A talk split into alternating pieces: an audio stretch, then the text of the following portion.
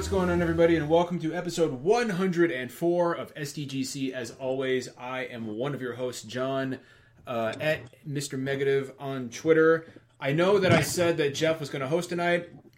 He's going to be hosting next week uh, because he just had a bunch of stuff going on and he couldn't And what make a what a terrifying thought that is. It, it, you know what? We you have a what? full week to prepare ourselves for the madness. You know, I know. I- you guys should just agree to let Saki host one episode. I'll tell you what. I'll tell you what. You know what? I'm going to make a pledge to you right now. Okay. If I, I after the podcast, I will tweet out hashtag Let Saki host. If it gets hundred retweets, I will literally let Saki host the podcast. That's a tall No, let's just let's just make it like twenty. So like no, no, happens. no, because when I the last time I let Jeff host, he needed hundred retweets and he got them. So I know That's he can. fair. I know he That's can do fair. this. You gotta hold So Saki. so if same standard. Saki We'll blow through 50. if Saki can get if I if that if hashtag let Saki host gets a hundred retweets, I will let Saki host the next episode of SDGC. That that is my pledge to you right now. I immediately I regret this decision. Make, making a strong case for herself right now. I immediately Yes. regret this decision. This is this was a terrible idea. I take it all back. Um, No, no, no. Easy, easy, easy. Hundred retweets. so Jesus Christ. All right. Um, uh, Je- it's, it's already starting in chat. Jesse says, "I will unfollow, mute, then block you if you let a sock host." Well, that's an even bigger reason to let it happen. We are uh, we are happy that everybody is here. Um, hopefully, it'll be Jeff hosting next week and not Saki. Um, but but uh, as you can see, we've still got a we still got a good show for you. Um, uh, Matt Matt Piscatella from NPD is joining us once again. It has been way too long since uh, since you've been on the podcast, my man, and uh, we missed you. And we you know we always love having you. So. Um, I almost forgot you were coming on. I, I literally like it's like I've been so busy this week. I almost forgot you were coming on tonight. It, I had to write down the calendar. It's been a crazy couple weeks. It's really fun to be here. It's fun to be home. Been on the road a lot, so this is great. So You've- you've thanks been- for having me again. You've been working quite a bit, man. You've been working quite a bit. Um, well, I'll tell you what. So, uh, what we're going to do tonight is we're not going to really talk about news so much as a couple of topics that we came up with that we thought you guys might enjoy. Uh, we'll talk a little bit about what we've been playing this week. Um, but uh, as always, first, why don't we go ahead and hey, um, Finn, I know you guys are in the car. Can you can you go and mute that for me? Thank you, my man. Appreciate it. Um, and stay muted the rest of the podcast. Uh, but I'm just kidding.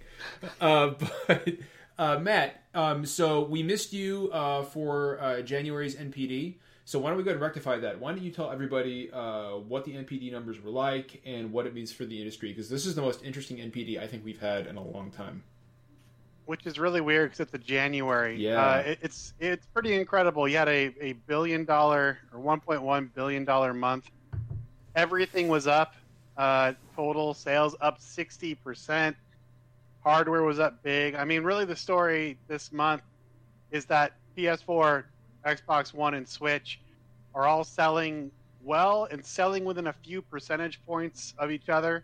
That's wild. So, and they're all doing great numbers. So it's not like they're all kind of mediocre. No, these are three boxes that are selling as well, like for the PS4 and X1, as well as any boxes this late into their cycles have. And, you know, of course, the Switch is setting records. So we have three very successful consoles. We have a Monster Hunter game in the top spot That's pretty Ball- impressive. a Dragon Ball game at number two. Like, what the hell is even That's happening awesome. anymore? I'm, yeah, I'm so happy about that. That's cool that those games can do so well, Go and especially Lord in a month like January. Well, and it's maintaining. uh, I, I, not to not to jump in, Matt, but it's it, and Dragon Ball Fighters is maintaining a pretty Woo! solid player base. Yeah, like it's not like a flash. Did you just say. Dragon Ball Fighters? It's Dragon Ball Fighters. It's Dragon Ball Fighters, right? You You know, meant it Dragon- sounded Dragon like Guard. like I'm like what? It didn't sound like Dragon Guard three. Dragon Guard. Yeah, it's Dragon Dragon, Guard. Guard. Fighters. It's actually the fighting game of all your favorite Dragon Guard characters and Nier characters. All right, Uh, people would buy that actually. let's let let's let the man continue, please, Matt. I mean, those are the two the two biggest stories, and then you know just around the periphery, uh, Player Unknown's Battlegrounds, number two seller on Xbox One, uh, doing really good numbers, and you know the big question is how much is that impacting the Xbox One sales versus just the price points and the promotions going on. I think it certainly doesn't hurt. Uh, so that's been kind of fun to watch. Um, the Xbox One had a tough has had a tough go. Uh, but for the last three months in particular, it's been really strong, and you kind of have to wonder, like, okay, with all the announcements around Game Pass and Play Anywhere and PlayerUnknown's Battlegrounds, like, okay, are they turning a bit of a corner? Uh, PlayStation 4 continues on its pace, like, there's no slowing that train down, and games like Monster Hunter and Dragon Ball certainly appeal to that audience. And then Switch, I mean, you have games like Mario Kart 8 still in the top 10 sellers over Yep. the last 12 months. Zelda is up there too, isn't it? Breath of the Oh, Wild. Zelda and Mario. And so you have like this library of games that they can call on at any time. And you have such a wave of games coming on a weekly basis. Like all three of these boxes have really positive things going for them. And what's interesting is that each of them have different things going for them and, and are appealing to different segments. So it's not just like everyone's fighting for the same audience. Like these uh, boxes are, are appealing to different folks and everyone's finding good success right now. So that's man, it's really fun to watch. After like eight years of just declines, declines, declines, over the last you know year or two, we're seeing some really positive momentum, and that makes my job a lot easier. So it's been a lot of fun. So, Matt, let me ask you this: Do we know what the split is on the Xbox One S and the Xbox One X? I don't think it's public. I know that you know Sony came out with their one in five number. One in Yeah. five is a PS4 Pro. Uh, they came out with that. Um, that's the ballpark, you know. So uh, those, you know, 20 25 percent of boxes are are you know these these higher price iterative models, and Well, the X is the, the Uh, X is outselling the Pro, right? So I imagine the the I imagine the split for the Xbox One X has got to be bigger, right? Does that make sense? Uh, yeah, I hmm, I don't know if those numbers are public either, and I'm actually not too sure which one's outselling which. But Okay. um, in general, I think the feedback to take away from is like, yeah, they're doing okay. Like they're doing what they should be doing, and um, so what you have is you have a box that really caters to that leading edge, high end customer, and you have a box that you know families and mass market are gravitating towards. So it's it's great. Like you have you have consoles that are appealing to multiple segments. I mean, you look at the results and you kind of go, okay, yeah, everyone's being really smart right now, and that's a good thing. Um, before I open the floor for somebody else to ask Matt a question, because I want uh, I want somebody else to ask. Um, I do have another question. Um, uh, do you so, or, or maybe not even a question, just to see if you agree with me? Like you know, everybody talked about what a turnaround uh, the PS4 was uh, when you look at what how Sony handled the PS3, especially in the early stages of its life cycle. But I think the turnaround from the Wii U to the Nintendo Switch is even more impressive. Um, and I wanted to I wanted to see what you thought about that, whether or not I'm off track.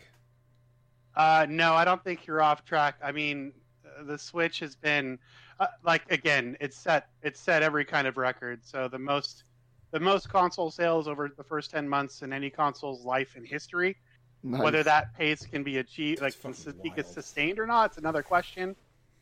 Uh, really good tie ratios, really good average pricing. They haven't had to discount at all. Uh, and you have this wave of games coming every week. You compare that to the Wii U. Oh my God, it's it's God, the the flood of games for the Switch has been absolutely insane. Like I don't think. Just a side note, I don't think I ever thought after going from N64, GameCube, Wii, and Wii U that we would ever get to a spot where you would go, "There's too many games coming out on a Nintendo." Yeah, especially Yeah. like with indies and everything. Like indies Yeah. are huge on Switch right now. Oh my god! And yeah, well, and you know what what an interest. You know, Brandon, I'm glad I'm glad you mentioned that. What an interesting turnaround uh, for indies this generation. Like at the beginning of the generation, everybody was hailing the PS4 as the as the savior of indies, right? Like this is the indie station. This is where all the indies are going. Uh, you know, to you know to live out their dreams.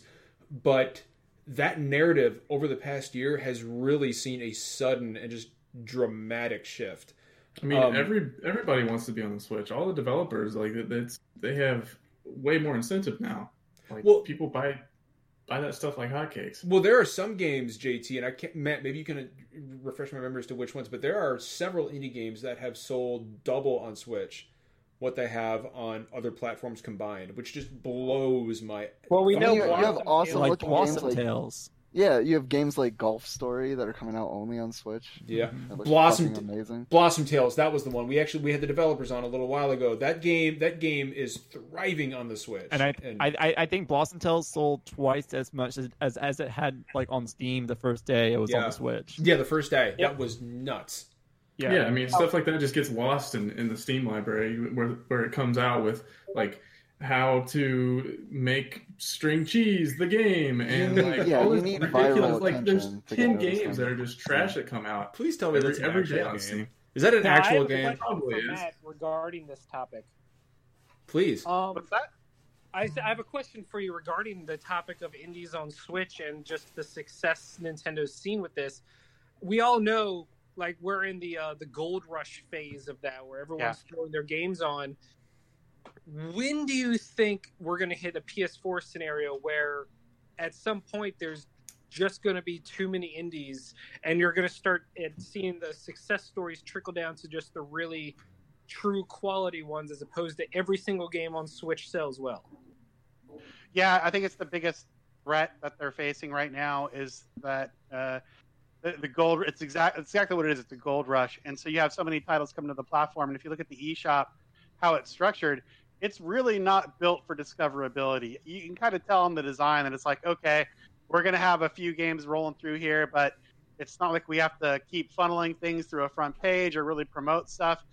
And what we're seeing are so many games coming every week that you have to wonder, like, how does that how does the eShop as it is today really hold up over this like wave of games that are hitting it? Um, I mean, you look at the GDC, uh, the Game Developers Conference survey that just came out about the state of the games industry, and the developers that answered that survey. One in three of them say that they think the Nintendo Switch is the most interesting console on the market. It is. 76% of them, 76% of them said that uh, Switch games are selling at or above average across all platforms on which a game was launched.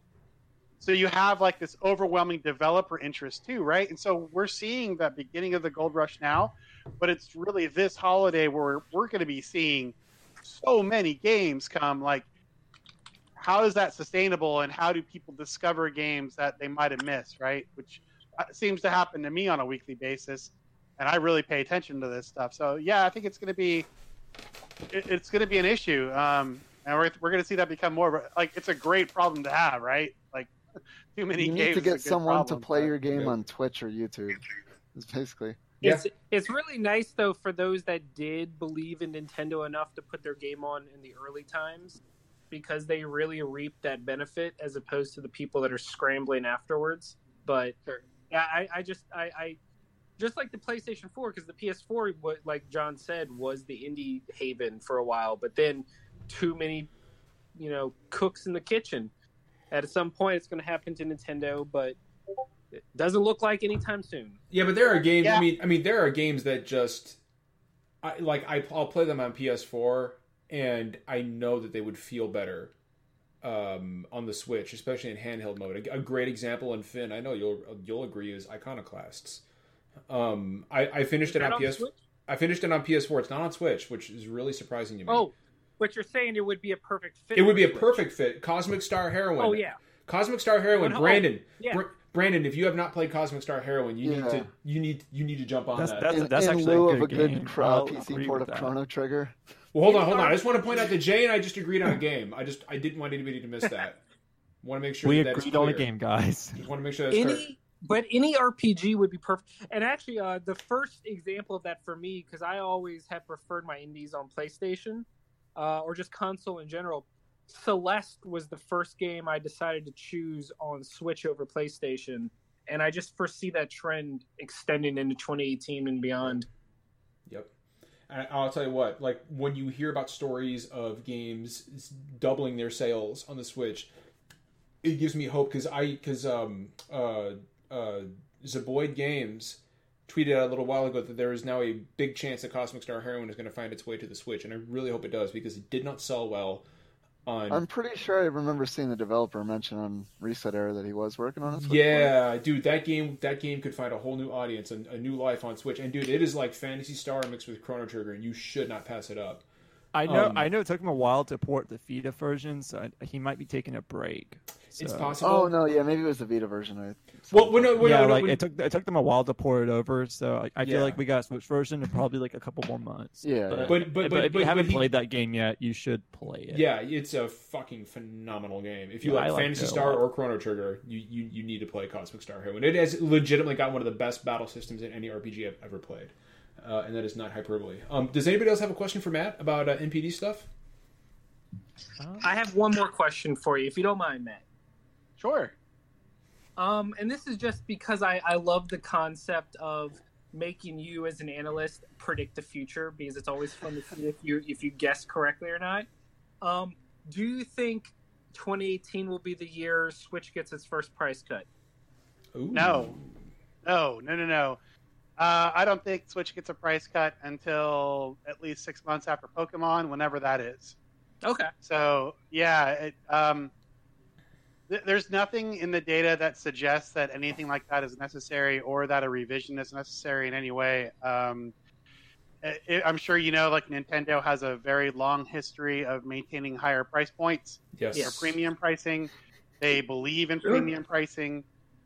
So no, this is this is the price. I mean the I mean, they can. I mean, they can get away with it right now, though. I mean, people will pay it. Yeah, and and knowing Nintendo, they have a plan for content to come at a regular basis. You know, they're only talking about things now within a very short window versus the other guys who are announcing games, you know, two years out. Nintendo's talking in like three month windows, and so like we have no idea what's what the plan is for the rest of the year. But they have the online service coming in Q3, which of course suggests that something will launch alongside the Smash online Brothers. service. Smash Brothers. Yeah, I mean, come on, it has yeah, to be right. Like, Yeah. that's One, two, definite. three. It- yeah, I, I don't know, but I know, right? Yeah, Well, well, well, like, well, Pokemon oh, oh, insider information confirmed. But um, but uh, no, no, I, I, I agree. I, I mean, eh, I, if I was a betting man, I would say you'll see a, a- like a huge reveal at E3 for Smash Brothers, and then you'll get that September release uh, date. Oh, because I'll tell you what, like. After a year and a half of a free service, if any game was going to get people to pay for Nintendo Online, Smash Brothers is going to be the game that does it. Oh yeah. Yeah. I'll pay. I, and so, and one other thing, like uh, that's not being talked about a lot, that's happening with the Switch, right? So, the Switch is, uh, as you'd imagine, uh, carts are are selling at a higher rate. It's like so the physical rate on Switch is higher than it is for the other platforms. Uh, limited onboard storage, plus Nintendo has a history of good physical sales. So, like when I'm doing my forecasting for the year and I'm looking at uh, physical retail sales of video games, uh, we had a slight increase last year for the first time since like 2008. And when you look at the dynamics of what's happening with Switch, you go, okay, not only are, is gaming as an industry doing really well, but now retail, like physical games, might grow by double digit percentage this year. Like that's insane for 2018. So like, you start thinking about like the the layers of the impact that Switch is going to have, not only on the development community, the kinds of games being made, but also on the market environment itself. Like, and you realize that what Switch is doing is having no negative impact at all to mm. PS4 or Yeah. Xbox One. It's like all new money to the industry. Yep. Um, shoot, man, you got to be really excited uh, if you're into this kind of thing, or if you're into the health of the industry as a whole. You have to be excited and optimistic about what's going on right now. when I think that this is this is kind of subverting everybody's expectations too, right? Because I mean, this is about the time in the generation when things start to wind down. Uh, but it seems like things are are ramping up, which is you don't you don't see very often. I want to point out one thing. Uh, both hey Julian, what's up, man?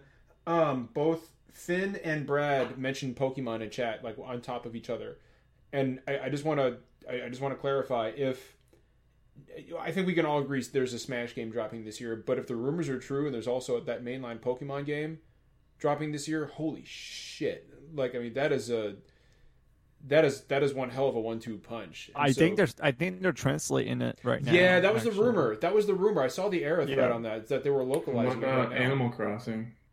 I think you're dropped getting an announcement for Animal for I, I think the writing's on the wall. I think you're going to get an announcement, but I don't think it hits this year.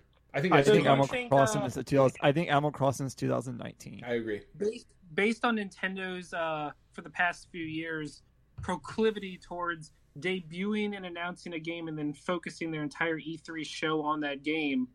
I really think Pokemon will be that game this year, and then it'll be a holiday. That's a possibility. Yeah. I mean, it's yeah. I mean, It's mean, it's possible. It's an event. Pokemon's an event. so I'll the tell first you, console Pokemon game, like the first real. Uh, real, yeah. This is the Pokemon first console Pokemon. Like, imagine. I'll tell you right now, if Pokemon launches this year, Metroid Prime Four and Animal Crossing are next year. But if it doesn't, if we don't get confirmation of Pokemon at E3, I think either Animal Crossing or Metroid Prime Four hits in December. That's what I think. Good. Um, yeah, I- it, it might. I mean, I think what they're going to do, and what they always do, what they're do, they do such a good job of at Nintendo is um, aligning their release slate to really maximize the market opportunity. So, if, like, say for example, if they do a Smash, right? And I have no idea if they will or not, but if they do one and it really hits, you know, then then maybe that plan changes a little bit about what's coming after, right? So they're they're really good at maximizing uh, what they're putting out there. So I imagine that um, they're going to be able to adapt to whatever happens. So it's it's just going to be really fun to watch. That, that slate of IP, like the new stuff, plus they have all the Wii U stuff they can bring, and it's like new. I mean, what a what a nice like pseudo benefit of the Wii U being what it was is like now you have all these games that no one's really played, and you can bring those out anytime you want. Like, Well, wow, Wonderful it's amazing. 101 when. Oh my god, Yeah, dude! I would right? love that port. I would love that port. I think, uh, on, I I think, I, I I think the most likely ports this year. Now that we know about Tropical Freeze, I think you're going to see Wind Waker HD, and I think you're going to see Twilight Princess HD. I think those Wind, are a lot. Wind Waker HD HD. H, HD Deluxe, HD DX.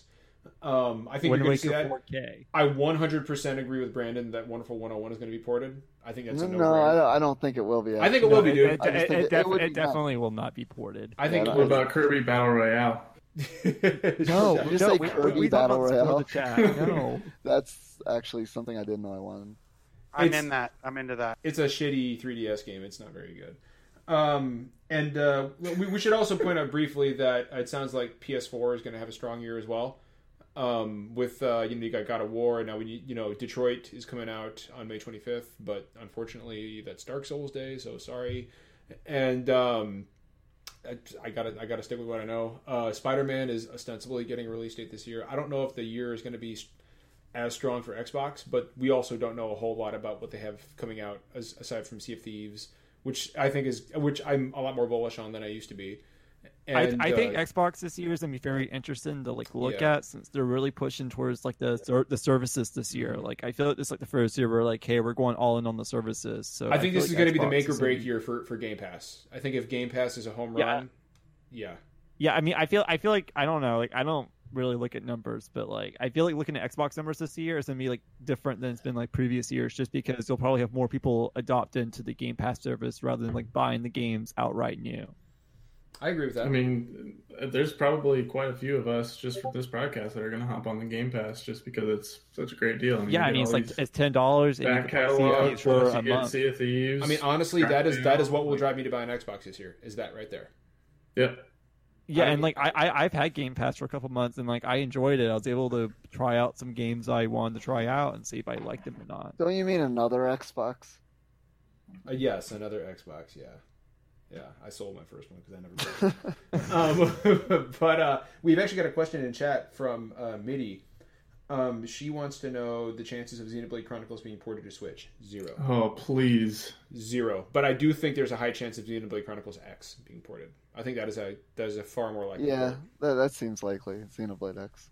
Which is You know what, fine because I, I haven't played X, but I want the first one so bad just because like I want it portably, but not in like Too bad you're only getting it on 3DS. one Yeah, twenty seven p. I tried so hard, man, dude. I tried so hard to play it on 3DS, but it was so ugly. I couldn't get like, and I'm not a graphics whore at all, but I mean, so whenever whenever I started started playing it on on the new Nintendo 3D XL, it was you know I was in the it was fine camp.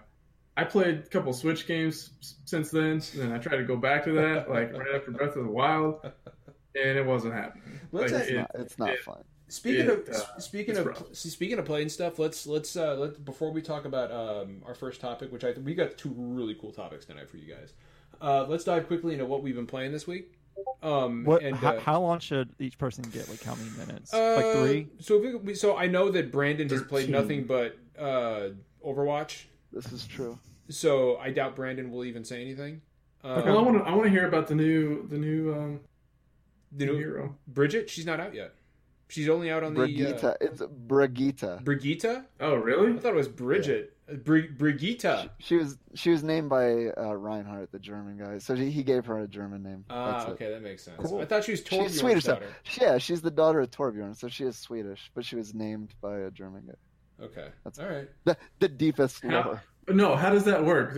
Like, why? Oh, was- because uh, Reinhardt, it went like earlier when Overwatch was still a thing. Uh, I guess Reinhardt saved Torbjorn's life in some mission, so it like Torbjorn let him name his daughter. I want it. you to like spend an entire podcast telling me the story of The Overwatch deepest from the very, lore from the very start all the way to the to what we know now. I haven't need, read all. I need, like, I I, need, don't I need know the, I need the I haven't read all the comics. I've only seen the videos. I would and stuff. actually, I would actually. Tune I, in I need I need to the Brian. I need the links to all the good Overwatch fan art that you have saved on your book. I do not have any Overwatch fan art. However, Oh. there is a good thread on Era. I'll tell you what though, Bri- um, I'm just calling her Bridget because that's too much bullshit. Bridget's character design is dope. By the way, Blizzard Yeah, does the best looks- character design. Like a little bit like Reinhardt. Well, she's Reinhardt's squire, Yeah, so she she follows him around and it's so I, good. I saw like a little clip of her, of her gameplay, and she looks really fun, like a speedier Reinhardt. yeah, she's like she's a tanky support. So she she's she heals the team, but she also kind of runs in with the hit. She's like the paladin from Diablo, so she's got a shield. Yeah, it's kinda- it's like- exactly what she reminds me of. Yep. Yeah, it's it's it's like Reinhardt's shield, but it's only big enough to cover her. Uh, and then she has a flail, so she just runs in with her shield and just bashes people with her flail. And uh, every every time she hits someone with the flail, she heals her team a little bit. Stuff like that's basically it. She provides the team armor like Torbjorn. All right, why don't we um, why don't we jump into what we've been playing? Um, Let's just think- do three minutes so yeah, we can get to yeah, the topics. Yep, tonight. yep, let, yep. Let's just do three minutes. Uh, JT, why don't you start, man? I know you were excited about what you wanted to talk about. Ooh, I play way too much, so I'm only going to talk about two.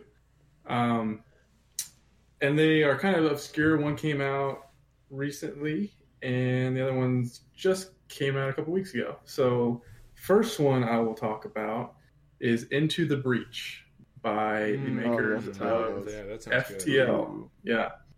And I bought it based purely on the hype of the FTL, like like probably most people will and, and have. But um, you know, my first reaction coming into this game, it, it was it's an isometric like tactics uh, strategy game, turn based. I'm like, okay, you know, this this will be fine. And you know, it, it a lot of people were saying, "Oh, it just blows FTL out of the water," and I'm like, they're to- two totally different games, um, you know, whatever. And then I got deeper into it, and it really does. It takes out the randomness that I didn't like about FTL. I mean, you still have some random elements with, um, you know, like you you can pick up uh, or you can recover crashed spaceships on your missions, and uh, that gives you like a random pilot or something. So um, the basic gist is you're like a it's a tactics game you have pilots, you have mechs, and the pilots level up um, based on the XP you get from killing your enemies, and then the mechs level up based on like orbs that you get from picking up on on the on the battlefield. And the way the gameplay works is it's like a a mecha chess game where so. you know all the you know all the attacks that are going to happen beforehand. You can plan out your strategy. You can undo certain moves like moving, but once you like press attack with one certain character, like he's locked in to do that. And so it gets very interesting because you can push people, and um, you know like you have ranged units and and close up brawlers and it's it's very like it's way more cerebral of a game than I was thinking coming into it. So it's very interesting. If if that if anything I just said sounds appealing to you, Yes, it does. I will Um, port beg for that on Switch like nobody's business. it's it's very good. It's very good. Um, and then the second game, since real quick, is um, Metal Gear Survive. And I know Maddie has a review of that coming out pretty soon, um, which Is it, is it as bad as everyone says? It's awesome. I'm having so much fun with it. Oh, Wait, shit. what? All Yeah. you do is poke zombies with a stick. No, no, no. I, thi- I See, think my I think Maddie's been having a blast with it too. it's it's so like I mean it's way deeper than I ever imagined. Like, have- like I, I came in pretty blind, but they also didn't market the whole single player a- aspect of it. I thought it was just like a co-op horde horde mode uh, melee slash Ding, ding, shooter ding. thing. Ding, but ding, no, it's totally Ding, ding, it's ding. way cool. Um, I'll talk about it more next week. All right. All right. Why don't we uh, why don't we move on to Matt? Now, Matt, I guess the question is, have you had time to play anything? Oh man, I've been sitting on airplanes so much that like I've been playing the hell out of Zelda. My man. Uh, I'm on my second Divine Beast. I started it uh, maybe like four flights ago. This is pretty good. Having a blast with that. I mean, everyone's talked about it forever, game of the year. Um, but also been playing Into the Breach, and I love that game. That game is sneaky sophisticated. It looks very simple when you look down at it. It's an eight by eight grid. You have three mechs. Like this should be a very simple game, but it's deceitfully just really challenging and strategic. It's like a, a chess game uh, with mech, which is pretty great. So I'm really getting into that. Uh, it's just like FTL in a lot of ways too, where you know your run falls apart really fast. Uh, you come back to it over and over again, just trying to improve your run. Um, there's even ways where like if your crew wipes out, you get to save one of your characters and I continue love on that part. you even have some progression along with it, and you kind of like develop your weird XCOM love for some of your characters. So uh, yeah, I'm having a blast into the breach. It it will be a perfect iPad game. It'll be a perfect Switch game. Um, so yeah, like you, John, I'll, I'll buy it there too. Um, but really having a blast with it. I'll be stunned if it doesn't and wind up on Switch at some point. I'll be really surprised. Um, It okay. has to. All right. Uh, aw- awesome, dude. That's awesome. Thank you. Um, uh, Jay, why don't you go ahead and go next? All right, I'm gonna go next, but for I, I'm I'm already let the timer start rolling. But um, since no one gave me a shout out yet, um, I launched Appeals Court this past Sunday. It's Mm. a brand new show within SD SDGC. Good it's call. um, yeah, um, it, it's it's cool. I think um, it's short. It's our pilot episode. It was Jeff, Sack and I doing it. Good friend Matthew um, Lee Cothran doing the music for it. It the is pre-recorded I love the format. Yeah, uh, it's really cool, and we've already gotten some really good feedback on it. It's available on our YouTube, or oh, no, on the SDGC YouTube, or SoundCloud, or iTunes, and it's available through our SS as well. Um, so yeah, you guys should check it out. Um, all right, I am done self promoting here. um, um, I, I, I, I haven't really, I have not really been playing too much this week besides Steep, but I so there's a PSN sale going on right now, and it like I was thinking about buying um what remains of an Ed, Edit Finch. Is that what it's called? Edith. What? Edith Finch. Did you say Edith. Edith? Edit. Yeah, I don't know. I'm it's, It's it's been a Edith. long It day. could be pronounced Edith.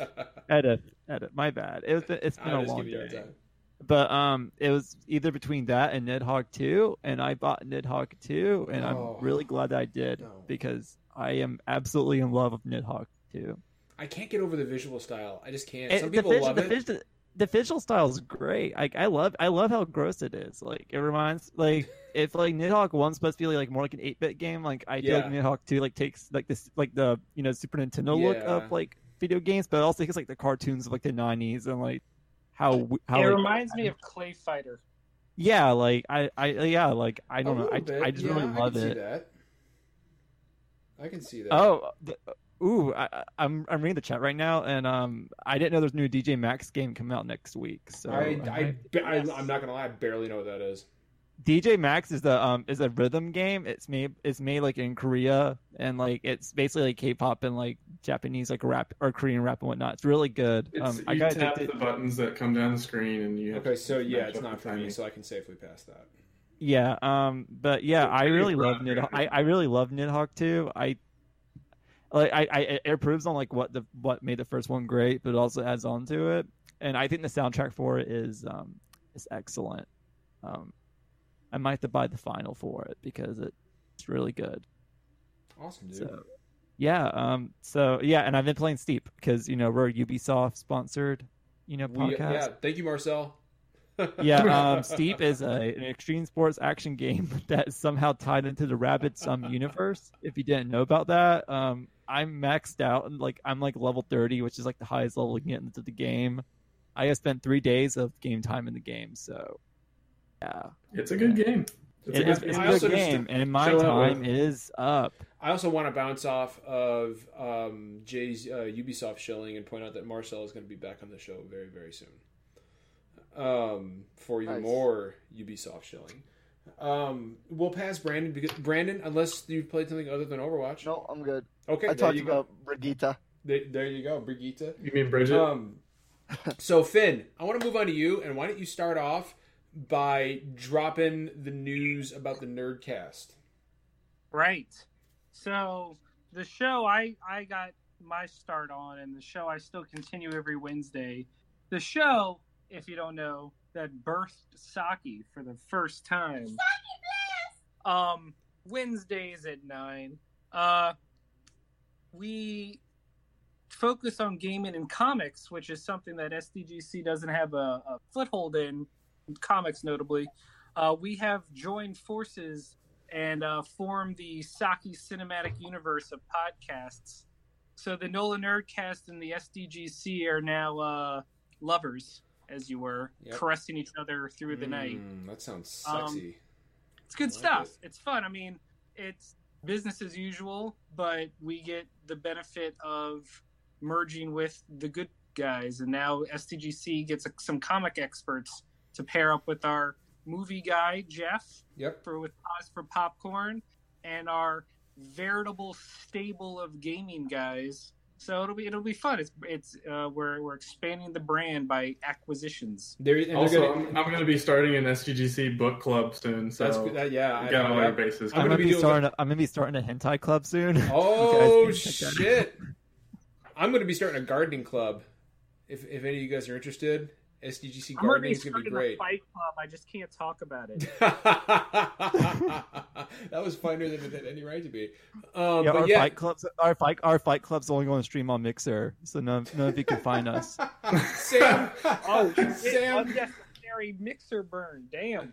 Sam. Uh, Sam in chat says, "Dread it, run from it. Saki still arrives." I understood that reference. That was great. Um. Uh. But anyway, so yeah. Uh, and they're gonna get a dope new logo like Appeals Court and Pause for Popcorn, and it's gonna be great. So Finn, we are very happy to have. Uh, uh, the the Saki cinematic universe uh, completed. We should just rename the so- we should rename the entire channel SCU. Um, but no, I'm just kidding. We should we should not do that. Uh, but Finn, why don't you go ahead and finish and finish up and talk about what you've been playing this week?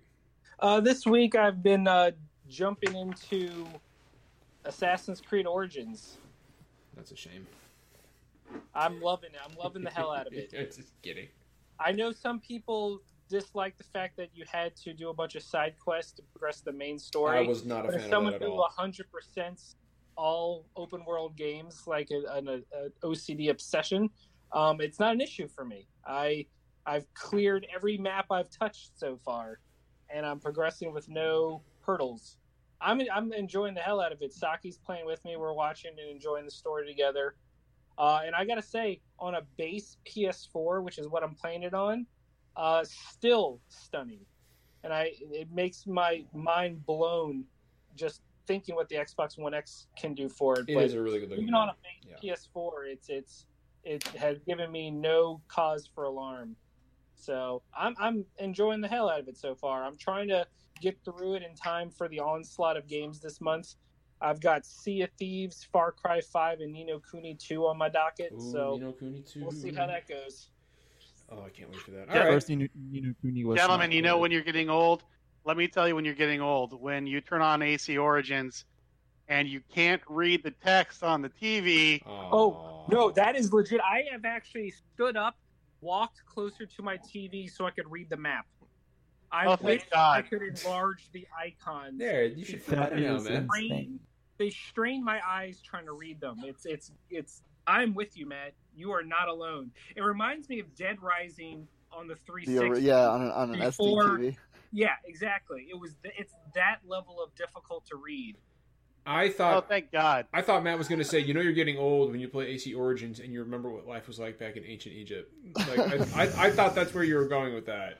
Oh, So- also, Finn, Yeah, your, t- yeah. your, your, your time's up. I just didn't do the bell thing. No, it's cool. Move on. Okay, well, I'll, I'll wrap it up and then we'll move Cool. into our first topic. Uh, so I can tell you what I've not been playing this week was Chrono Trigger on PC because it's a shitty, shitty port.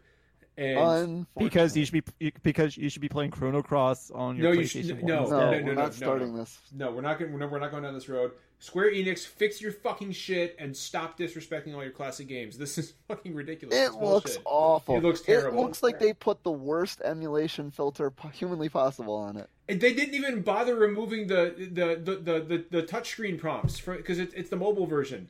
They're still there. And I Like, have like I have the mobile version that actually looks better than this PC it's version. on. Like, like, like the thing is, is like you know they've ported like the mobile ports like Final Fantasy Nine to Steam and whatnot, but they actually like put effort into it to like remove the mobile like. Well, I saw that like even on it for this PC version, they even like redrew some sprites and Yeah. stuff, but they look they don't look. Well, good. did you see like even uh, some of the uh, some of the square tiles don't match up. Like it, like Yeah. it, it's it's unbelievable how badly they fucked this up.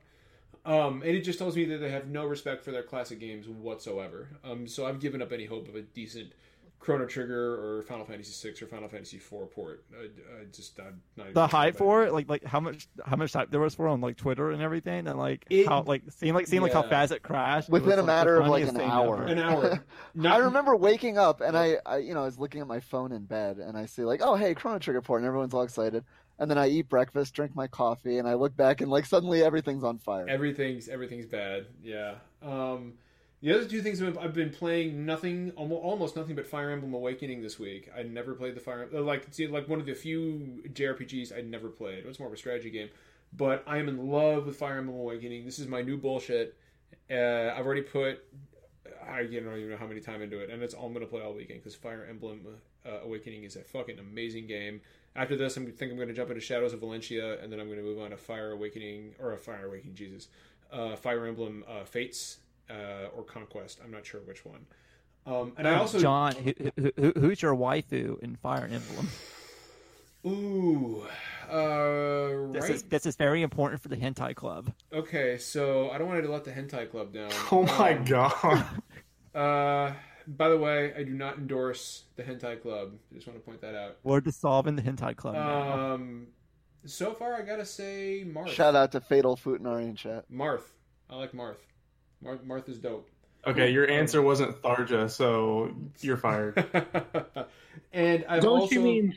Don't you mean Thickja? thick judge. Jesus, this is Yeah. All right, this is getting off the rails quickly. Um, and I have also actually right before we got on, right before we did the podcast, I played the Kirby Star Allies demo. Uh, created a European uh, eShop account. Downloaded that. It is phenomenal. It's beautiful. Oh, it's such a good looking game. Yes. It is a gorgeous fucking game, and I don't even mind. Like pe- everybody's saying, "Oh, but it's only thirty frames a second. It looks great. It plays great. It runs great." Um, ding ding ding, ding ding ding. I want to say one more thing, real quick. The only thing I don't like about this Kirby Star Allies demo is that every time you walk in a door, you get a loading screen. I'm not really a fan of that. Um, but aside from that, the game is fucking It's- phenomenal. I'll be there day one. It's called technology, John. Sometimes you have to deal with it. well, speaking of technology uh, and dealing with things, I don't know where I was going with that. I'm not going anywhere with that. Um, yeah, let's you're jump- not going anywhere with that. I'm not. Let's jump into our first topic uh, of the night. Um, well, we got two, and I will allow you guys to pick which one we do first. Uh, so the topics we have for you guys tonight uh, are. oh, JT, are you leaving? Yeah, I got to dip. You got a dip? Okay, Peace buddy. out. Don't See- drink too much. Yep. Have fun. Don't drink and drive. I like turtles. Just leave. Um, so the two topics we have, you, we have for you guys tonight are topic number one, uh, atmosphere in games and how it lends to narrative things like narrative and gameplay and story, and also old franchises we would like to see resurrected. Uh, so I will let the group decide which one uh, you want to tackle first: atmosphere or old franchises. What do you think? Ooh, Um, What if, what if we have a game that hits both? You can talk about both. I'm making an executive decision. Guys, what do you think? You want to do atmosphere first? Let's just do atmosphere first. Okay. Yeah, sure. All right. So atmosphere in games, um, and we're not just talking about uh, the story in a game. Uh, we're talking about the the the art direction, the um, the you know the level design, uh, everything about any particular area in the game that lends itself to a better narrative, a better story, um, and uh, and and how uh, atmosphere in a game can either make or break it. I, and I truly believe that a game with great gameplay and a poor atmosphere. Uh, I'd rather play a game with an amazing atmosphere and so-so gameplay. That's that. That's just me personally, but I'm also a huge fan of uh, narrative uh, narrative heavy games. And I will say that right off the bat, that I think a great example of how atmosphere lends itself to making a better game is you guys are this is probably what you expected, but Dark Souls, um, and Bloodborne, uh, and Demon Yeah. Souls. The- Oppression. yeah, yes, it, that's a great word. Um, the the atmosphere in all of those games is nothing short of it is you against the world. And when you first walk out, a great example is in uh, Dark Souls, for example, when you wake up in the um, in the uh, undead asylum. And uh, you know the bird, you know the raven carries you off to the Firelink Shrine, and then you go to the Undead Burg, and there is nothing alive except for uh, you know the rest of the undead who want to kill you, and you you start thinking to yourself, what happened to this world? Um, where is everybody gone? Why is everything trying to kill me? I have no idea what's happening, but it's all it's it's beautiful. It's and and when you go through and you start piecing the story together, um, just from things you find lying around, and it's and when I'm talking atmosphere in Dark Souls, I'm even talking about item descriptions. Uh, everything in that game, there is nothing in that game that does not have a purpose. Whether it's the description on a weapon, I mean, there are weapons that have there are weapons that have more lore than the entirety of some games in Dark Souls. And it's the same thing in Bloodborne when you wake up on that table and you walk out into Yharnam and everybody in the city everybody in the city is turned into a beast and they're trying to kill you and you have absolutely fuck all idea of what's going on. Um, and then you're climbing up that ladder. You're at the very early in the game. You're climbing up a ladder in Yharnam, and you hear what you find out later is the cleric beast, and it screams at the top of his lungs, and it sounds like something that is dying underwater. Is it's, it's this gargling, gurgling scream that echoes throughout the whole city. And I remember stopping on the ladders I was climbing up and thinking, "What the fuck was that?" And that and and the the oppressive nature of that game. Without it, I don't think Bloodborne would have affected me as much.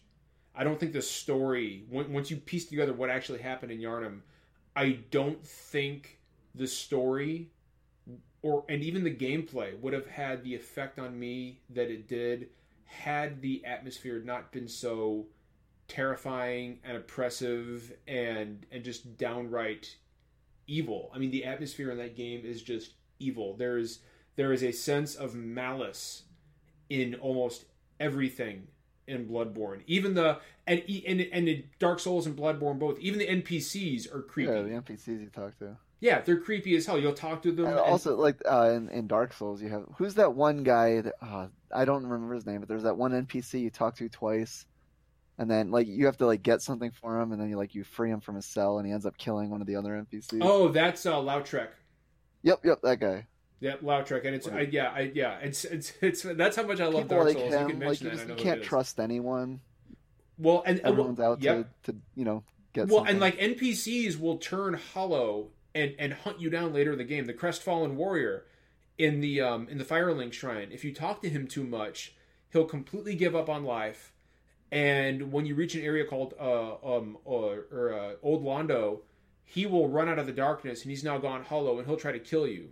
Um, and there's no way to take that back. Like there are there's no way to erase your decisions in Dark Souls or Bloodborne. You can't reload it. You know, you, you can't reload an old save unless you've uploaded something to the cloud. You can't do it. What what's done is done, which again just adds to the oppressive nature of the thing. And I, so I've talked too long, so I'll, I'll pass it off to somebody else. But Yeah, um, I, I have two games I want to talk about. Yeah, uh, dude, first please. one would be, I mean, you can't. I feel like you can't talk about a atmosphere in games without mentioning St- the Stalker series oh, that's a good about one. a about a decade ago. Uh, you know, Call of Pripyat and Shadow of Chernobyl, especially. and like and then there you know they it's not just the monster it's not just like the you know the mutated radioactive monsters it's the the atmos the literal the literal atmosphere is trying to kill you like you have all the like the crazy radiation storms and shit Oh, that's a good point. I like so like, that. like that feels completely hostile even down to like even the na- even nature is trying to kill you What about um so like how do you feel that the atmosphere in something like Stalker lends itself to the story? Do you think that I, I don't really know the story i never played too much of them okay. i'm not an expert on them but i certainly you know, know the atmosphere of them you don't have to play much to you get your ass kicked pretty quickly in that game It You looks like- to fear the environment It looks like it, it looks like uh, Matt Piscatella wants to jump in and say something. well, no, that that game is fantastic because it does make you feel that you're out in this irradiated wilderness and that you're just some some Russian dude trying to figure it all out. I mean, that game does a fantastic job, a lot like the Metro games do. I was just thinking that. Of- yeah. yeah, of delivering that kind of time and place. and the original Uh, fallouts yeah, yeah, the whole exactly. Fall- that, that whole genre yeah yeah, it's oppressive in a in a different way than the Souls games, perhaps, but its own kind of modern take on that oppressive nature. Um, the one I was going to mention too, talk about oppressive environments. Uh, System Shock Two. I don't know if any of you Oh. guys have played. Oh, Yo, no, I have. one. Shodan is one of my favorite characters in any game.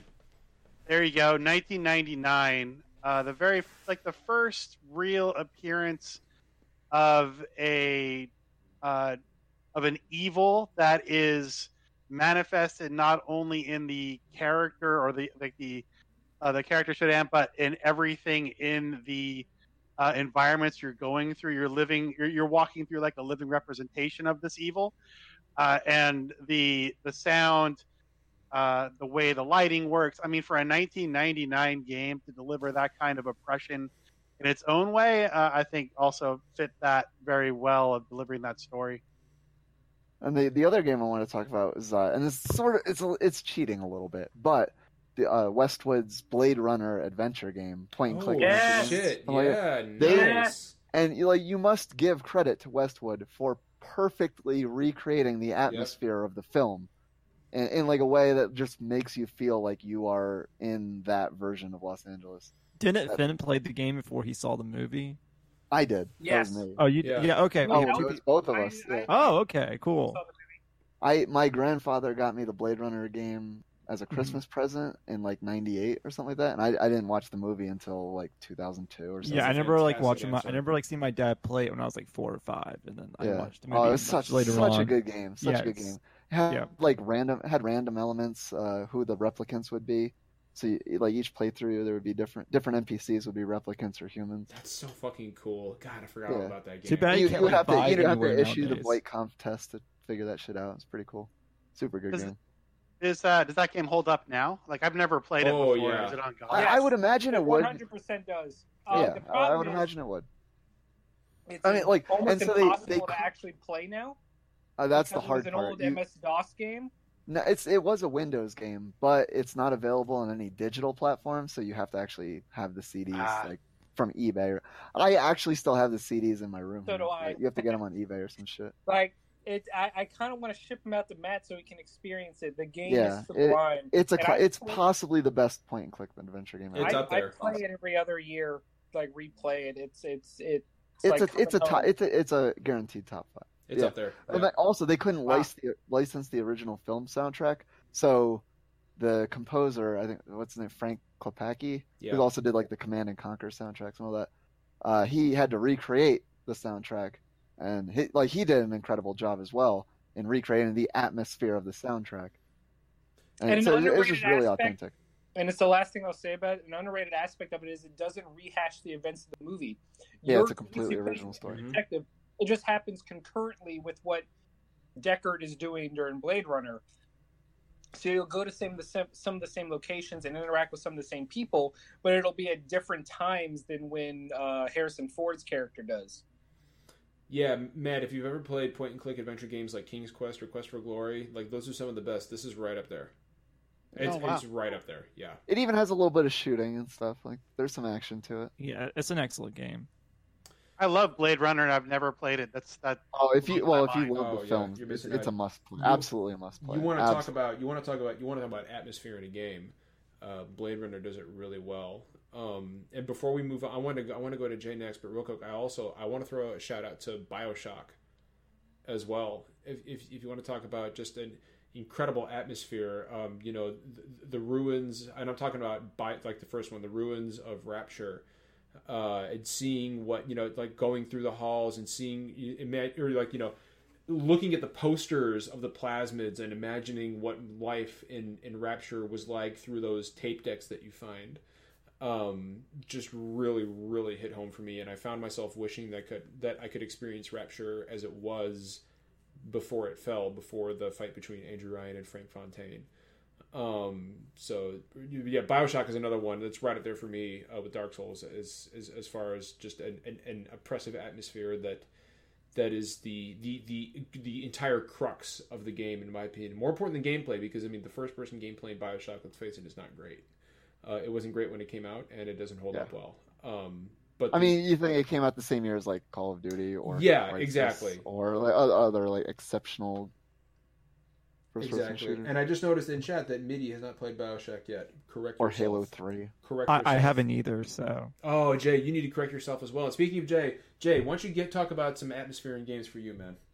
Um, first off, I want to give a shout out to the to the um Yakuza series. I don't want to talk about any more Yakuza because I feel like I talk about it on here every week for like ten minutes. I, I've seen a lot of people talking about Yakuza a lot recently. Yeah, so have I. Yeah, um, yeah, like like all I'm gonna say is like if you've ever wanted to go to to um Japan but you're too broke broke to go to Japan, you should just buy a Yakuza game because it's the experience is right there. Like you can just like walk through the streets and like go get ramen and go to the arcade That's pretty dope. and then yeah, it's fun. Um, but I don't know. I think I think my favorite game, like the atmosphere in the game, is probably Final Fantasy VIII. I know That's an interesting be like choice. Final Fantasy VIII. Like, uh, like I don't like that game. Um, first off, I want to say that like I don't really care for Final Fantasies aesthetically until Final Fantasy VI. Like, I just I'm not really a huge fan of the whole fantasy like high fantasy thing. Like, I like having like the steampunk and like modern modern like elements into my Final Fantasy games, and I feel like eight like has like is like perfect for me because it's like it's not really present day, but has all of, like present day elements in it and for anyone who hasn't played Final Fantasy VIII, and you know, a lot of people talk about Final Fantasy VIII, is um, you know, you're playing like a group of high schoolers, but they're also like merchants. You know, you know, like they're like not not merchants. They're like Mercenaries. you know, yeah, mercenaries. They're like hired guns. In, but like um, you know, our good friend Anthony from the Continue podcast and I, we were talking about this a little, like a while back. He wrote he wrote an article about Final Fantasy VIII and um, about how it nails the high school atmosphere perfectly in a game you have you have JRPGs like Persona, like the Persona series, and like people think those are like the perfect, you know, like high school like games. But like I feel like Final Fantasy VIII like captures that whole high school feeling more. It's it's awkward, and like these characters still really don't know what they want. And I mean, like you know, like the first like part of the game is basically played in a school that you spoilers it, it flies away eventually and it becomes your airship. But like I just want to put out. I, Um, think, I I don't. mean, think, I I don't. don't think. I don't think there's. I, I I don't think spoilers on a what twenty year old game. Yeah, don't worry about that, man. yeah, and it's like it's like 19 years old now. Night- Holy yeah, I know that's Um, depressing. Yeah, Yeah, um, but I don't know. Like, I feel like Final, Fan- Final Fantasy VIII just nails it. Like, I, I don't know. Just it feels like you're. It feels like a Final Fantasy game that like you're playing that could be like set in like today. Like, I don't know. Like the cities like look. eh, Like I don't know. Like. That's why I like Final Fantasy 15 so much because I think Final Fantasy 15 is the first Final Fantasy for me like since eight that's like kind of you know kept like the oh let's have a like Final Fantasy game set in like in the present day but let's also has some fantasy elements into it. but it also really nails that road trip vibe, doesn't it? Yeah, no, it does. And like, I mean, not that eight has a road trip vibe, but like, you know, kind of has like this, like, oh, we're going, we're traveling across the Yeah. world so we can like complete these missions and whatnot. Um, also the soundtrack kicks ass in Final Fantasy VIII. Eight, it's probably eight- the best. eight- Final- Mm, I'm not. Gonna, I'm not going to agree with you there, but it does have a great soundtrack. I'm not going to lie. The, the soundtrack it has a great soundtrack. Yeah. I wish I could buy the final for it, but it's like it's really expensive. Awesome, um, dope, dude. Yeah, so Um, Final Fantasy VIII. Um, it it. does That not was- have a um, it does not have a shitty mobile port, so you should buy it on Steam. I am actually really surprised we have not gotten a remaster of that yet. We've got seven, we got nine, but no eight. So I am I that genuinely surprises me. Um, Finn, uh, what is what is an example of a game for you where the atmosphere is the absolute most important thing and is is, is kind of the kind of the um, kind of the thing that ties the whole thing ties the whole game together. I'm going to take only half my time because Saki has her own that she was really adamant about. Oh, Mine is uh, mine is Journey. Ooh, game where the atmosphere- Well done. Is pretty much 100% of the experience. Everything about Journey is derived from the atmosphere and Oh, how the game is presented. So, uh, I mean, what uh, I really don't have much else to say about Journey. I think by now we all know that what the game's about and what the atmosphere. Sand surfing. It- That- yeah, is that, that the was- game where you have to like walk on the sand? Yeah, and there's Okay, I've, The I've not played Journey, so I want to know. the And- way the lighting in the atmosphere Yep. plays out and the transitioning of the environments from the desert to the mountaintop. Uh, man, just well, and there's one well, there's one part of the game that Brandon just mentioned where you're surfing on the sand for the, like almost the entire level, and you're going like Brandon that part when you're when it's side scrolling and the sun is going through the pillars. Just oh Yeah, yeah, yeah. oh gosh, so Everyone knows that. That's that's the most memorable part of the entire game. I think. Oh, it's so good. Um, oh, that was a great choice. And what was what was what was Saki's choice? I'm I'm curious. It was Toontown. Hellblade! Hellblade. Hellblade. Hellblade. Hellblade is an excellent. Well, as you know, Saki, Hellblade was my game of the year in 2017. Um, so Very I happy about that. I I can't believe I'm having this conversation. Um, th- I uh, I I loved Hellblade. Uh, the atmosphere in Hellblade, uh, especially since because it half of it was going on inside of her head. And honestly, it gets to the point where I, I'm using normal voice now, but it gets to the point where it's in your head, especially if you put the headphones in and you don't listen to the audio coming from the TV, and the voices in her head are now in your head, and then you wonder if you're going neurotic at all, and you're really in her mindset, dealing with her mental illness and just the mental hell she's going through the entire game. And the whole point of it was to make it relatable. Well, one of the genius things I think Hellblade did with uh, with the, the with its atmosphere and, and, and yeah, half of its atmosphere was, was due to the audio, and, and I thought I thought one of the brilliant things they did was, and you really only get this if you're playing with a headset. Which if you're not playing Hellblade with a headset on, you're doing it wrong. Um, but you've got you've got voices constantly. The, you know, the voices in Senua's head are going at you, going at each other, and they they will continue to do that over narrative bits. Like when another character is talking to you, the vo- the voices will just go on, and you won't be able to understand part of what the other character is saying. And that's intentional because you know the whole point is that psychosis doesn't take a break. Psychosis doesn't take time off for you to understand, you know, a plot point from an NPC or to understand, you know, this this this audio clue you're supposed to be getting. Psychosis is there. It doesn't give a shit about you. It doesn't it doesn't it doesn't waste time for you. It just goes and goes and goes. Cares nothing for your time. And and once I realized what they were doing, once I realized what that was, man, like it just as somebody who suffers with his own form of mental illness, like it just that just blew me away. Um what a what a what a great choice. That was an excellent choice. Anything else? you Runner, s- Go ahead. runner up is Edith Finch too, because every single storyline in Edith Finch is different, and I think each story depends on the different visual aspect of how the kid in the bathtub dies and how the kid in the salmon factory, and each one just hits you in a different way. Spoilers. I also just want to point out that uh, What Remains of Edith Finch was my runner-up for Game of the Year, so we're on the same wavelength. You know, Don, can I point something out really quick? Please, No, none of those games appeared on, on our top 100 list, but you put fucking Metroid Samus Returns on your list, on the list. I came ac- out last year. I, I actually Hellblade and uh, Hellblade and Edith Finch were both on there for me, but they didn't make it on the list. Ah, I didn't know that. Okay. They didn't make it on I'm the list. surprised, actually. This podcast is full of a bunch of scrubs Okay, I didn't know that. I'm sorry for calling you out in public. no, dude, I'm just giving you a I honestly didn't know that. Like, No, no, dude, no, dude, I'm giving you a hard time. No, no, like I, I, I, thought, mean, I, thought, on. I thought you might, might just meant like, oh, like screw those games for this list. Like, no, let's- let's no, no. This is. I mean, we're talking here. about a podcast that took a classic like Final Fantasy VI and dumped it at number forty-three.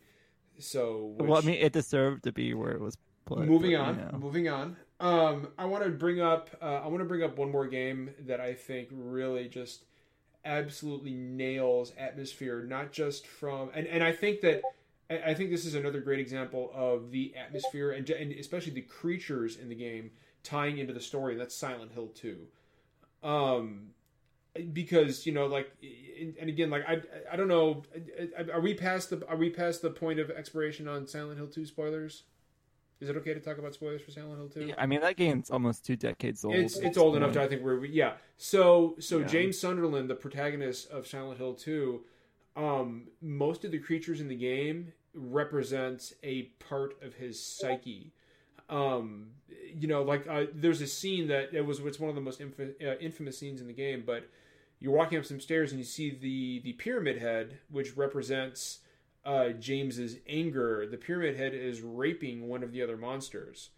Um, which represents because you know his his his wife died and they weren't you know they weren't being intimate and that represented his sexual frustration um not being able to reach out and be intimate with his wife and i once you start and then when you accept when you accept some of the actions that you have done before you got to silent hill the pyramid heads that are attacking you stop and immediately disappear. They disappear because James is now at peace and has accepted the decisions that he's made. And once you find out what those creatures really represent and what Silent Hill itself represents to James, that really, really blew me away. Um, and without that, without that, without that connective tissue uh, tying everything together. I, if those creatures had just been monsters, for example, like if Pyramid Head was just a guy walking around with a giant metal pyramid on his head and a sword trying to kill you, I don't feel that that game would have had half the emotional impact on me that it did, knowing that those creatures are are direct result of things that are going on inside James's head. And I thought that was really powerful. And it's one of the first games I played that that that really kind of took the narrative and took it a step further like that in regards to tying the atmosphere and the protagonist together. And I thought that was really bold. I thought it was a really genius move. It's real why it's why I love Silent Hill too. Um, Is that the one that has the um secret secret ending that involves the dog? Yes, like- well, well, they all do, but but yeah, they, yeah. There's a secret ending in Silent Hill too, where you find out that everything's being controlled by a dog. Uh, Yeah. yeah, it's yeah, it's good stuff. Silent, Yeah. oh, what a what a great fucking game. Um, so Jay, do you want to uh, do you want to move on to uh, Dead? Because we got about 15 minutes left. Do you want to move on to uh, franchises that we want to see revived? Yeah, so you know, sometimes we love games and sometimes they don't sell well or the company goes broke or you know, just something happens and we don't ever get a sequel or spin off to games that we love. Um, So do you want me to start this off then? Yeah, yeah. Go and kick it off. Okay. Um in my dreams, the game that the game franchise I would like to be revived as Steambot Chronicles. Though we're never ever going to get another Steambot Chronicles game again. So I What, um, what why do you say that? What makes you say that? I mean, you have to remember, um, Steambot Chronicles. It was published by Atlus, but it was developed by IREM. And after the tsunami in 2011, IREM pretty much just like stopped all of their um, video game development and went back into gambling machines. And I think it was Mm. recently a development company started back up, and they got the they got the disaster report IP and the Steambot Chronicle IP. I think I'm not too positive on this on the Steambot Chronicles IP, but I think they're making a new disaster report. I don't know they're making a new Steambot Chronicles. So I actually never played Steambot Chronicles. Yeah. Uh, what platform was it? What what what? It was it was a um it was a late PlayStation 2 game. Okay. Um, it came out in 2000, 2006 here in America. Is that related to the Steambot uh, or to the Steam? Uh, what what's the um, the Dig world or Dig or uh, Steam World? Steam World? Yeah, Steam World Dig. Is is it No. in relation to those? no. Okay. No. Um Yeah, it got a very limited release. Um, I never realized how expensive it is to buy a complete copy of it now, so I'm glad I still have my launch day copy. What about? but I love that game, so um, if I could see a game franchise that I love actually be revived and that I actually think could be revived, it, it revived. It's um Virtual Fighter. Ooh, yeah. Um, Uh, shit, dude, I haven't- played Virtual Fighter in God knows how long. We haven't seen new Virtual Fighter aside from the um you know the final showdown digital release. I mean digital digital only release a couple years ago. We haven't seen like a new main Virtual Fighter game in like a decade now. I don't think we're gonna get one either.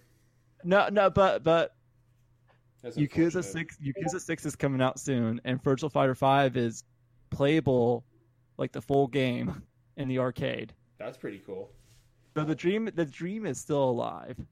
Uh, I'm just I'm keeping my fingers crossed. I'm keeping my fingers crossed. I'm trying not to shit on you. I'm trying not to piss all over your dreams, man. I promise. I know, I know, I know. Just like I don't know. It's just like I don't know. like when a video game franchise dies, like dies. Like I, I, like I'm upset about it, but like at the same time, I'm like maybe, maybe like the developers can move on to like better things. So, but um, yeah, I would just love to see a new Virtual Fighter. M- Matt, what about you, man? Are there are there any are any old franchises that you are 99% certain we won't ever see again, but you would give your I don't know, like two fingers for? There's two. Well, I meant The Matt. first I meant is, Matt. uh, I didn't say Finn. I said Matt. You're oh, Finn. sorry. You're Finn. Sorry. You are going to go after Matt. You're going to go after Matt. Sorry, dude. Sorry, Finn. Listen. Jeez. Let let me tell you guys about a little game I like to call One versus One Hundred. Oh yeah. Oh, Oh, man. from the Xbox 360 with a quiz game where you got to go up there and answer questions live. It was way ahead of its time. It was a blast. It had Doritos sometimes. It was the original Battle Royale. Uh, and god damn it, I want that to come back so bad. I had a blast playing one versus 100. I thought it was actually funny and a good time. I never got to be the one, which still kind of pisses me off. So, man, like I, every time I see the Xbox guys, I'm like, listen, I don't care what you do. Give one versus 100 back, and they always kind of give me like the yeah, we know, we know. That'd well, stop nodding. Yeah, stop nodding, saying you know, and frickin' do it, man. Come on, let's go. Well, you could well you could play on your phone. It's called HQ. That's some Yeah, bullshit. that's. I was it's just not. thinking about that. No, it's nowhere. I know, near I know, the I'm kidding. I'm kidding. I'm It kidding. makes me one, one, just- versus, one feel versus the rage. 100 was a blast, though. It was, man. I, I love that game. I would love that to come back just because it was so weird and ahead of its time and, and fun, man. You know what's interesting, I- Matt, is that uh, Sam in chat says it, it would be perfect for Mixer. Why not mix it up? Let's do it. That and Crimson Skies, and I'm a happy guy. Oh, Oh, Crimson yeah, Skies would be good. Skies. Yeah. I used to play one versus 100, the CNET controllers for the um that you get for the 360. Oh man, Like, man, that was fun. That was such a blast. that was a good time. A- Anything else, Matt? No, now I'm just No? depressed because I want to play one versus One Hundred. man, dude, I've got so many. I want to move it- on. it's impossible to ever do it again. Finn, what about you, dude? Now we'll move on to Finn. Um, like I said, two of them. Shining Force is one, Good call. like the actual legit strategy RPG Shining Force series. Good. I know man. Sega has continued some kind of bastardization of the Shining series, Yeah. It's not. what but they- yeah. Shining Force needs to come back. I don't care if it's just them finally releasing parts two and three of Shining Force three that America never got. I want it. I deserve it. We all deserve it. We've been good. Damn it. And the second one is Shadowheart. Oh yeah, good You call. like your Especially- strategy games, huh? Shadow. I, I, I like my RPGs and I like my strategy games, and Shadow Hearts is another one that, and I, I don't know the there's a story behind it that I always forget the details on, but there's a reason we haven't gotten remastered, re-released anything. There's there's something about it. I just I just wish we could get another one because Shadow Hearts Covenant remains one of the best RPGs on the PS2. The first With- Shadow Hearts is is is a is a benchmark RPG. Ugh, and that was that was on a system that was defined by its RPGs. Yep. Oh, what a what a good fucking choice, man. I applaud you, especially the Shining Force. I always appre- I always appreciate a love of Shining Force. Um, Especially when you agree that two's better than one. no, the first one is absolutely better than two. Um, Well, you know, vote for, vote with your wallets and buy that spin-off that's coming out in America that shows Sega that no. want see a Shining Force that is- game. that's That is- not that's a pretender to the That is throne, man. I, I know. I was just joking. I know. Okay. We know you're joking. I just uh, got triggered. I I'm yeah, interested. You, yeah, you really did. I'm interested to hear Brandon's. um, it's not very interesting. It's just SSX. Oh, I'd love that though, dude. I would I mean, yeah. love an S- I I so so much of my high school years were defined by like Tony Hawk and SSX, like those kind of extreme sports trick style games. Did you play the one that came I- out for PS3? Yeah, That was that was we, a- we talked a little bit about it because like when we did when we were talking about like sound mixing and dynamic Yeah. music and stuff. But Mhm. yeah, I mean, I I played it. It was okay. It it was almost good. It had a phenomenal. The story soundtrack. missions really ruined it for me. Yeah, Yeah, it I was didn't like almost the story good. missions. I didn't like the story missions, uh, but SSX Tricky is still probably one of the best snowboarding games I've for seen. me, SSX three was the peak. Yeah, I like SSX3 so much more than yeah, Tricky. the, the one mountain sort of thing Mhm. was so cool. Man, I've got I've got so many games that I would love to see brought back. Um just like off the top of my head, Legacy of Kain, the Legacy of Kain series, which um uh Simon It did come back as like a multiplayer. Yeah, shoot- we, shooting yeah, it sort of did. It was called Nosgoth, but it wasn't. It didn't have any of the characters that you know or any of the story. Oh yeah, I remember that. Um, but a Legacy of Kain had some of the best writing and voice acting in any game ever. Like they, those games still have, in my opinion, have yet to be topped in terms of script or voice acting. Um, and uh, Amy Hennig was involved with those games. Yep. Um, and uh, Simon Templeman as as Kain, uh, who was the kind of you know the anti-hero of the series, and then I, um, I can't remember the guy who played Raziel, but some of just I mean just the the writing in those games and the way that they delivered those lines, they really nobody phoned it in. They really just were chewing scenery the whole time. Um, it was it was such an interesting such an interesting world, Nosgoth. Um, I, I love the lore behind it. Uh, and after Defiance, though, it just kind of it just kind of ended. It left it it left it open at the end, uh, and you know nothing kind of you know nothing kind of came of it. And I was I was really disappointed by that. Um, the Chrono series, I think we would all love another Chrono game. We almost had one. You remember uh, when Chrono Break was um, copyrighted uh, by Square uh, by SquareSoft back then. It wasn't Square Enix. It was SquareSoft back then. They copyrighted the name Chrono Break, and everybody was all excited about a new Chrono game happening, and, and, and that never happened. But that was just, that's a series that desperately needs um, desperately needs another shake. And then I'll also say uh, Dead Space. Um, what a I mean it, that series literally ended. Spoilers for the end of Dead Space Three. I, I think we can all get over it if you haven't played it. That series literally ended with uh, Isaac and uh, and John Carver lo- uh, looking at looking on as the Necromorphs were invading Earth, and the game ended. And we have not had one since. And that game out came out in what what like 2013. Um, it's been five years now. Give us another Dead Space. Give us another They're, Dead Space. they're going to call it a lie space. a, 'cause it's alive now. living space. Uh, but uh, but oh god, I would love. I mean, those are Dead Space two. For me, pound for pound, is still the best third person horror game this side of Resident Evil Four.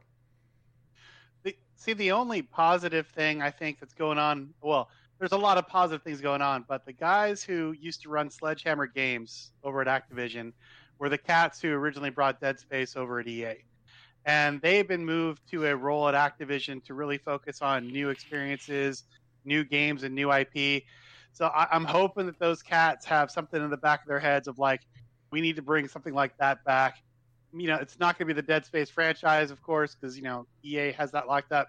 But something similar would be so awesome. So I hope they're given the, the reins to make games like that again. That'd be fantastic. I figure if if Darks if Darksiders can get a third installment, Dead Space can get a fourth installment. Come on, what are we waiting for? I mean, what a what an amazing bunch of games. Somebody in chat mentioned Parasite Eve. That would be another one.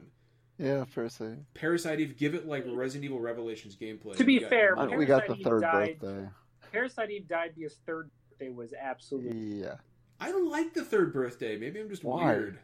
That's the point. It died because that game was so bad. I thought it was. Yeah, Square Square was Square also lost the right Square also lost the rights to the Parasite Eve name, which is why Yeah, it's based on a series of books, birthday. right? Yeah, it's based on a series of books. Yeah, that, yeah, I, I seem to remember that. Um, honestly, I mean, you could fill an entire conversation about this with nothing but Square games. Like if you want to talk about Yeah. Brave Fencer Musashi or Chrono, or No, Musashi does not need to come oh, dude, I back. That's love, I love Brave Fencer Musashi. That's Vagrant. Story, Bushido Vagrant Story, Blade needs to come Vagrant. Story, or Final Fantasy Tactics deserve, especially Final Fantasy Tactics deserve better than that shitty Final Fantasy Tactics Advance. I don't care what anybody says. It's not a I good like game. I, I like Advance more than the first the Oh, original one. no, yeah, no. uh, the advanced games were fine. Yeah, like No, they're no, fine. they're no like, tactics ogre. Speaking, Kogatsu in chat said what I was gonna say. Bring back Bushido Blade. Yeah, Bushido Blade Bushido Blade to come would be back. good. Ogre battle. Bring back ogre. Battle. Ogre Battle, And Lunar. Brandon. That would, yeah, I would I love want a another third Battle. Lunar game. Yeah. Bring Lunar. back bring back the good. Saga series. The Saga, oh, Lunar, uh, Fatal I Fudanari never, I never says played Lunar. Saga. Lunar would be great. To, br- Lunar would be really cool to bring back. I, who's gonna Who's gonna make a lunar game? Nobody. I, Yeah, no, like- no, I mean, I, I could see Atlus doing it. It Sell the rights good. to Alice. I could see Well, Atlus Yeah, doing no, it. there there there be there be like to me too much like Dayton in it. Where's, where's Any like everything that came out after Lunar Two Eternal Blue Complete is like not even worth paying attention to. What about They released Castle- like that awful DS game, Lunar Dragon song or whatever it was. Castlevania? Yeah. Give me another really good Castlevania game. You know, Well, Bloodstained is another coming out soon. Bl- Yeah, oh, dude, I'm so stoked for Bloodstained. Um, what what about another Grandia? I was just gonna say that. I was just gonna say that. Make it another story-driven Grandia. Uh, Grandia Three was super light on story and uh, super heavy on combat. Um, I would also, I would also, I mean, there's so many RPGs. I mean, like Breath of Fire, like bring back Breath of Fire or Wild Arms. I mean, there are.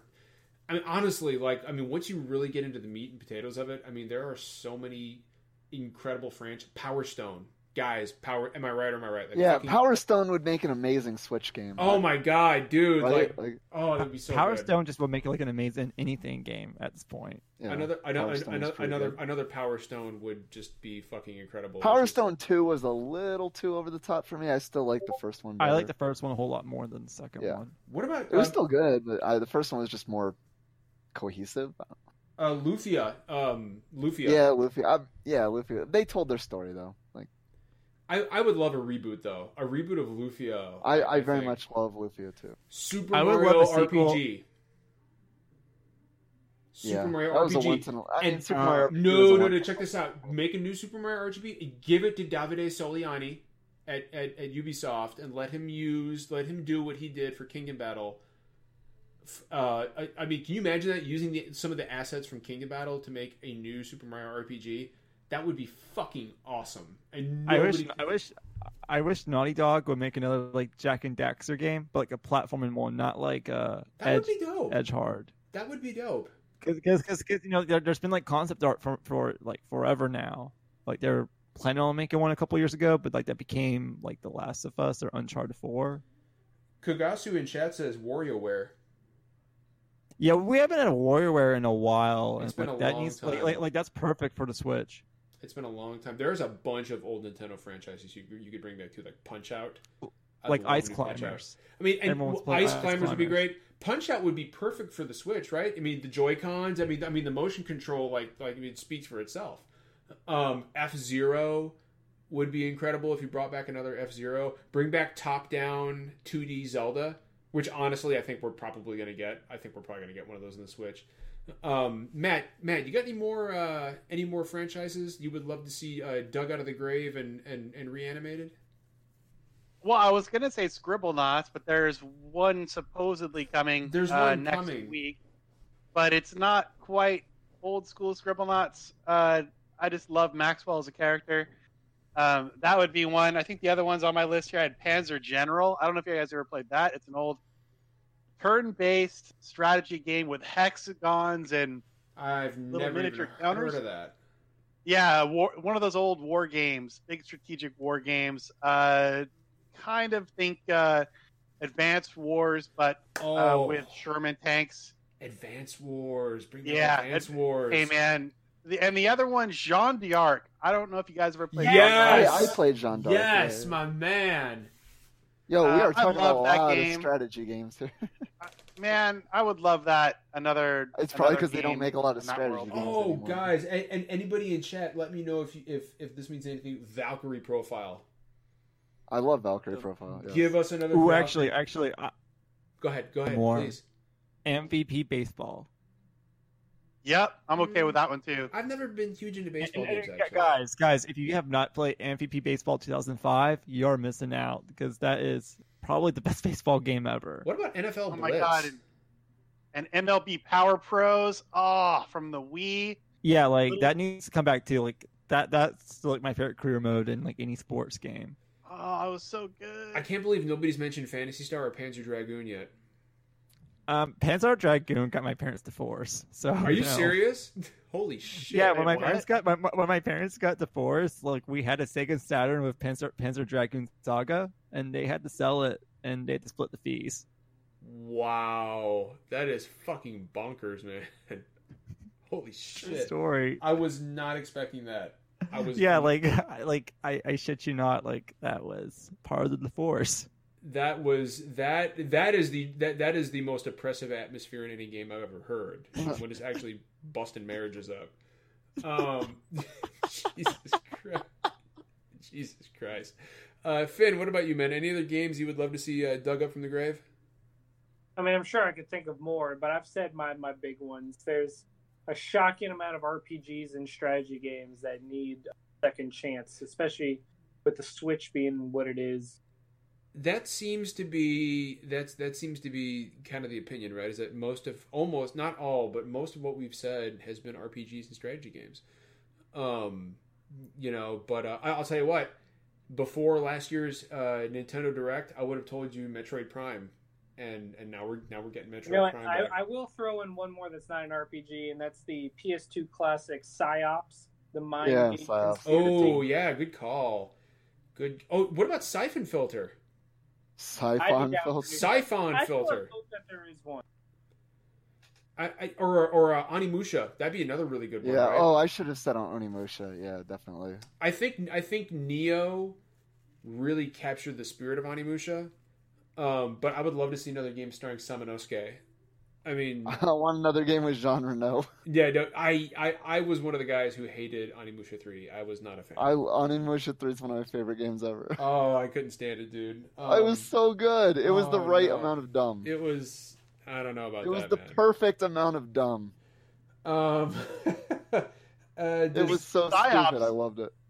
Psi-Ops would have been great. I mean, back in the Midway acquisition when I was over at Warner, we looked at a lot of these franchises. That was one of the ones that kept bubbling up as need to do something with it, but just never nothing ever came of it. But man, Psi-Ops, the suffering ties that bind, um, games like that that are out there that would be really cool if they had another chance to live again. Condemned would be a good one, man. such good stuff.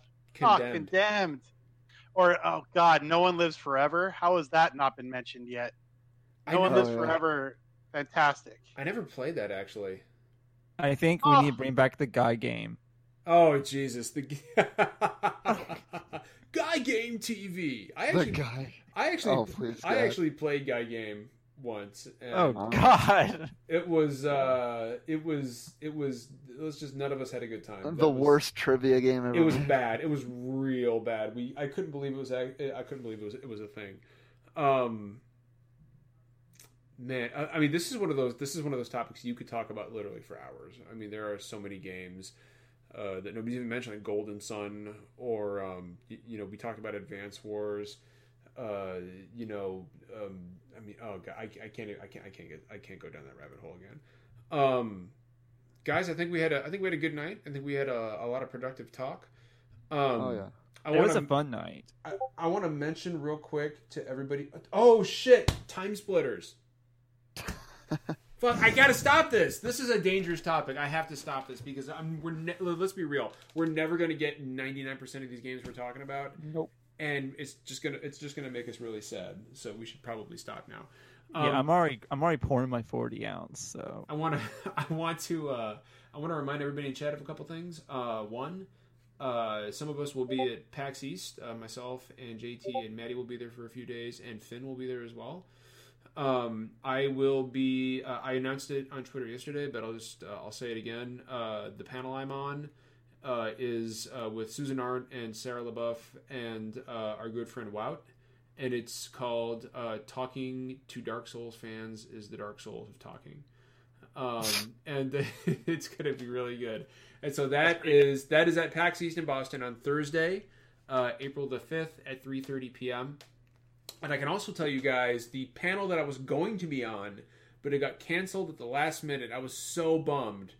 Uh, but it got canceled at the last minute. I was going to be on a panel with uh, Greg Miller and Andrea Rene, um, which would have been dope as hell. Uh, but unfortunately, uh, it got canceled. But I will. But we will still get the chance to meet Greg, which is going to be really cool. Um, but uh, that literally that, that that literally got canceled the day I was going to tell you guys about it, and I was like, no, I'm so looking forward to that. um, and I'm also, uh, as a reminder, on Saturday night at PAX, I will be hosting PAX's game show night uh, that Susan Arendt uh, puts together every year, and uh, I will be co-hosting that with Chris Kohler from Kotaku. Nice. Um, Just a reminder that PAX East is in April and not like this weekend. and not yeah, it's don't- this weekend. That's yeah, yep, it's in April. yeah, don't, yeah. So don't go to Boston this weekend. Yeah, please don't. this. Please don't. Um, gents, is there anything else that uh, that anybody wants to mention or bring up before we uh, wrap it up? Um, you know, okay, I, I really miss like old school like party style games like Crash Bash and like I know we get Mario Party every once in a while, but like those games need to come back. Just they need to. I mean, you know, uh, Contologics and chat says Diddy Kong Racing. But like Crash Crash Team Racing was always better. We can't start this. We can't go down this rabbit hole again, man. We, we're, we're ending the show now. Um, we can talk about. It's like, been a long one. Yeah, um, this is so good. Uh, but anyway, Matt, thank you, Matt. We missed you. Thank you so much for coming on and joining us again, man. All that good NPD That talk. fun. Yeah, thank you so much. And Thanks uh, for having me. Uh, anybody, uh, unless anybody has any parting words, uh, this has been episode 104 of SDGC. We really appreciate you guys. Uh, we love all you guys, and we hope that you will join us next week. Please do us a favor. Continue to uh, spread the word, retweet our stuff, uh, tell your friends about it, tell Twitter about it, uh, especially leading up to PAX East, because this PAX East is going to be bigger for us than last year's was. Uh, we're going to be networking a lot more. We're going to be meeting a lot more people, and we are trying to get the word out. So we would really appreciate that. Uh, be on the lookout for the next appeals court, the next pause for popcorn, and also the advent of uh, the Nerdcast, the NOLA Nerdcast, into the SDGC channel, which completes and ties together the Saki cinematic universe. Um, so, uh, and by the and don't forget, if hashtag Let Saki Host gets hundred retweets, I'm going to tweet it out after the show. If it gets hundred retweets, I will let Saki host the show. Saki That's my guarantee, right there. It'll probably be our last episode ever, but I will do it. Um. So anyway, guys, uh, this has been episode 104, and as always, it's not always poetry, and we don't always agree, but we always keep it real. So until next week, please take care of each other, and we will see you guys later. Chrono Cross is better than Chrono Trigger. Don't No. at me.